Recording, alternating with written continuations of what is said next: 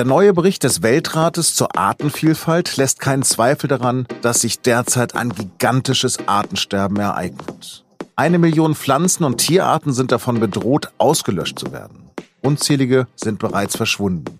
Was davon vom Menschen gemacht ist und wie wir es vielleicht noch stoppen können, darüber rede ich mit Tina Bayer aus dem SZ Wissenschaftsressort. Mein Name ist Lars Langener und Sie hören auf den Punkt. Für den tasmanischen Beutelwolf, den Auerochsen, die Goldkröte aus Costa Rica, den Berberlöwen, den Riesenalk oder den chinesischen Flussdelfin kommt jede Hilfe zu spät. Diese Tierarten sind ausgestorben.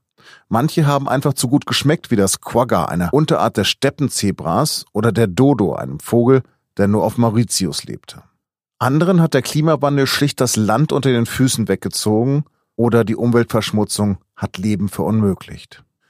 Nur diese Tierarten waren sichtbar, im Gegensatz zu den gigantischen Artensterben, das gerade auf der Erde stattfindet. Das trifft vor allem Amphibien, Korallen und Insekten. Schätzungen zufolge sind ungefähr zehn Prozent aller Insekten vom Aussterben bedroht.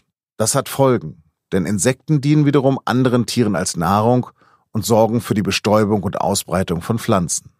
Drei Viertel der Erdoberfläche hat der Mensch bereits stark verändert. Das ist das Ergebnis der ersten globalen Studie seit 14 Jahren, die darlegt, wie es den Tieren und Pflanzen auf der Erde geht und in welchem Zustand sich ihre Lebensräume befinden.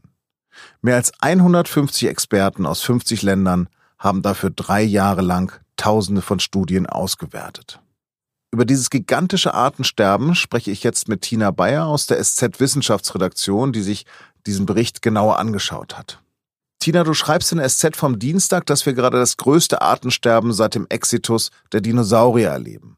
Was davon ist von den Menschen gemacht? Es ist eigentlich so gut wie alles von den Menschen gemacht. Also bei den Dinosauriern, da gab es ja noch keine Menschen. Und das ist eben jetzt der große Unterschied zu dem großen Massensterben jetzt, dass eigentlich alles menschengemacht ist.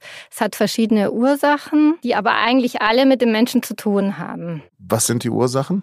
An erster Stelle steht eigentlich, dass der Mensch schlicht den anderen Lebewesen keinen Platz lässt. Also er baut überall Städte, äh, betoniert alles zu. Der Ackerbau spielt eine große Rolle. Es werden Wälder abgeholzt, um Weiden zu machen für Vieh. Es ist einfach ein immenser Flächenverbrauch, der den Arten da am meisten zu schaffen macht. Ein anderer Punkt ist, also das spielt, glaube ich, besonders in den Meeren eine Rolle, sozusagen, dass der Mensch direkt ähm, jagt und fischt und alles auf isst, sage ich jetzt mal so. Dass die Menschen einfach mehr rausholen, als, als nachwächst, sozusagen. Das Problem ist seit den 70er Jahren bekannt. Gibt es denn auch Fortschritte? Es wurden 2010 ähm, Umweltziele festgelegt. Die laufen nächstes Jahr aus, 2020. Und das ist ja jetzt nur noch ein Jahr. Also man kann jetzt schon gut sehen, dass vieles nicht erreicht wird. Einer der wenigen Punkte, der positiv ist, es wurden mehr äh, Naturschutzgebiete gemacht, aber sonst sind fast alle Ziele äh, nicht erreicht. Es geht nicht nur um Eisbären, Seeadler, Tiger oder Schneeleoparden. Warum ist es vielleicht sogar noch relevanter, dass es vor allen Dingen Insekten und kleinere Tierarten betrifft? Es ist ja in der Natur so, dass eigentlich nicht so das einzelne Tier wichtig ist, sondern in der Natur gibt es ja ganze Netzwerke. Also alles hängt irgendwie mit allem zusammen. Die Insekten zum Beispiel werden von Vögeln gefressen, von vielen anderen Tieren auch. Und man weiß halt eigentlich noch sehr wenig drüber, was passiert, wenn man jetzt eins rausnimmt. Also es gibt sicher welche, wo es vielleicht nicht so schlimm ist, aber dann gibt es halt so ganz wichtige, wo dann alles zusammenbrechen könnte. Und im Prinzip jedes hat irgendeine Funktion. Also es ist, glaube ich, kein Lebewesen auf der Welt, was jetzt nutzlos wäre. Hat der Klimawandel damit auch etwas zu tun? Das ist auch ein ganz wichtiger Punkt von dem Bericht, dass die Forscher das erstmals miteinander verknüpfen. Also das Artensterben und den Klimawandel. Und ihr Fazit ist, man muss beides gemeinsam angehen, um eben zu verhindern, dass es dann irgendwann zum ökologischen Kollaps kommt. Kann man die Rolle des Menschen noch ernsthaft anzweifeln? Also es gibt natürlich schon auch so eine natürliche Aussterberate. Also es würde auch ohne den Menschen passieren in der Natur, dass Arten verschwinden. Aber das ist ja auch gerade das, was die Wissenschaftler gezeigt haben, dass dieses Artensterben eben viel schneller geht, als es normalerweise gehen würde, wenn es den Menschen nicht mhm. gäbe. Das ist genau der Punkt. Also das ist wissenschaftlich bewiesen. Welche Vorschläge gibt es denn jetzt? Naja, was die Wissenschaftler sagen, das ist zugegebenermaßen nicht leicht umzusetzen. Sie sagen halt, das ist jetzt so das neue Schlagwort, es muss ein ähm, Transformative Change geben, ein großes Umdenken oder ein Wandel, der dann eben nicht nur den Artenschutz betrifft, sondern eigentlich die ganze Gesellschaft, auch die Wirtschaft dann mit einbezieht. Und der Hintergrund ist, dass man eben wegkommen muss von der Vorstellung, dass jetzt die Natur, also saubere Luft, Wasser, Wälder, dass das Dinge sind, die sozusagen kostenlos und ohne Ende zur Verfügung stehen, dass man das einfach in alle Entscheidungen mit einbezieht, dass das nicht so ist. Und dass es eben ein Wert ist, der auch einen wirtschaftlichen Wert hat. Man kann es auch umrechnen in, in Dollar oder in Euro, wenn man will. Also im Grunde genommen sagst du aber, dass die Menschheit sehr schnell umdenken muss. Was könnte denn jeder Einzelne tun? Also natürlich soll jeder Einzelne was tun. Andererseits ist es so, man kann ja nicht von den Bürgern verlangen, dass sie jetzt im Einklang mit der Natur leben, wenn das ganze System drumherum eben nicht so ist und nicht so funktioniert. Natürlich kann auch jeder Einzelne was tun. Viele Leute tun ja auch schon was. Man kann jetzt speziell für die Arten, Leute, die einen Garten haben, können natürlich gucken, dass sie insektenfreundliche Pflanzen zum Beispiel dort haben. Also Kräuter mögen zum Beispiel die meisten Insekten gerne. Grundsätzlich ist für die Tiere halt unsere aufgeräumten Gärten und unsere überhaupt aufgeräumte Landschaft tödlich, weil es gibt ja viele verschiedene Tiere und die brauchen eben viele verschiedene Arten von von Landschaft. Also manche brauchen eben Erdboden, manche brauchen eine Wiese, manche brauchen Löcher im Boden.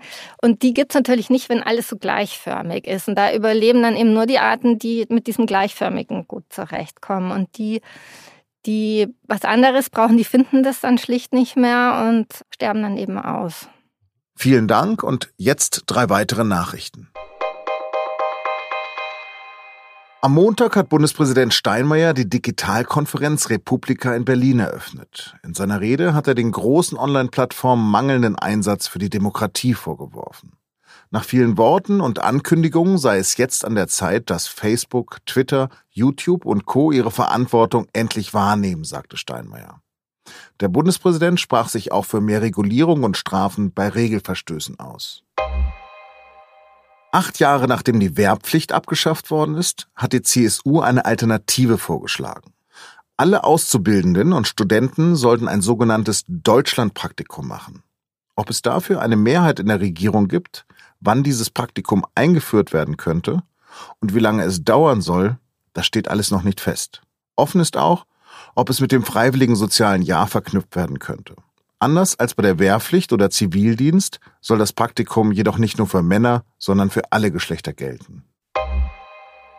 Vier Tage Ferienkommunismus verspricht die Fusion in Lerz in Mecklenburg-Vorpommern. Aber dieses Jahr könnte das größte unkommerzielle alternative Festival Europas abgesagt werden. Offiziell geht es um Mängel am Sicherheitskonzept für die 70.000 Feiernden. Auch wenn es nie Ärger gab und selbst Polizisten von einer friedlichen Veranstaltung sprechen. Allerdings verlangt die Polizei diesmal eine eigene Wache auf dem Gelände, was die Veranstalter rigoros ablehnen. Sie verweisen auf Bürgerrechte und die Freiheit der Kunst. Nach diesem Bundesliga-Wochenende wird wieder einmal über die Handregel im Fußball gestritten. Und das tun auch die SZ-Sportredakteure in der neuen Podcast-Folge und nun zum Sport. Dabei geht es um die Regel selbst und über das Verhalten von Spielern und Trainern. Hören Sie gerne rein. Mehr Infos gibt es auf sz.de-sportpodcast. Das war auf den Punkt. Redaktionsschluss war 16 Uhr. Vielen Dank fürs Zuhören und bleiben Sie uns gewogen.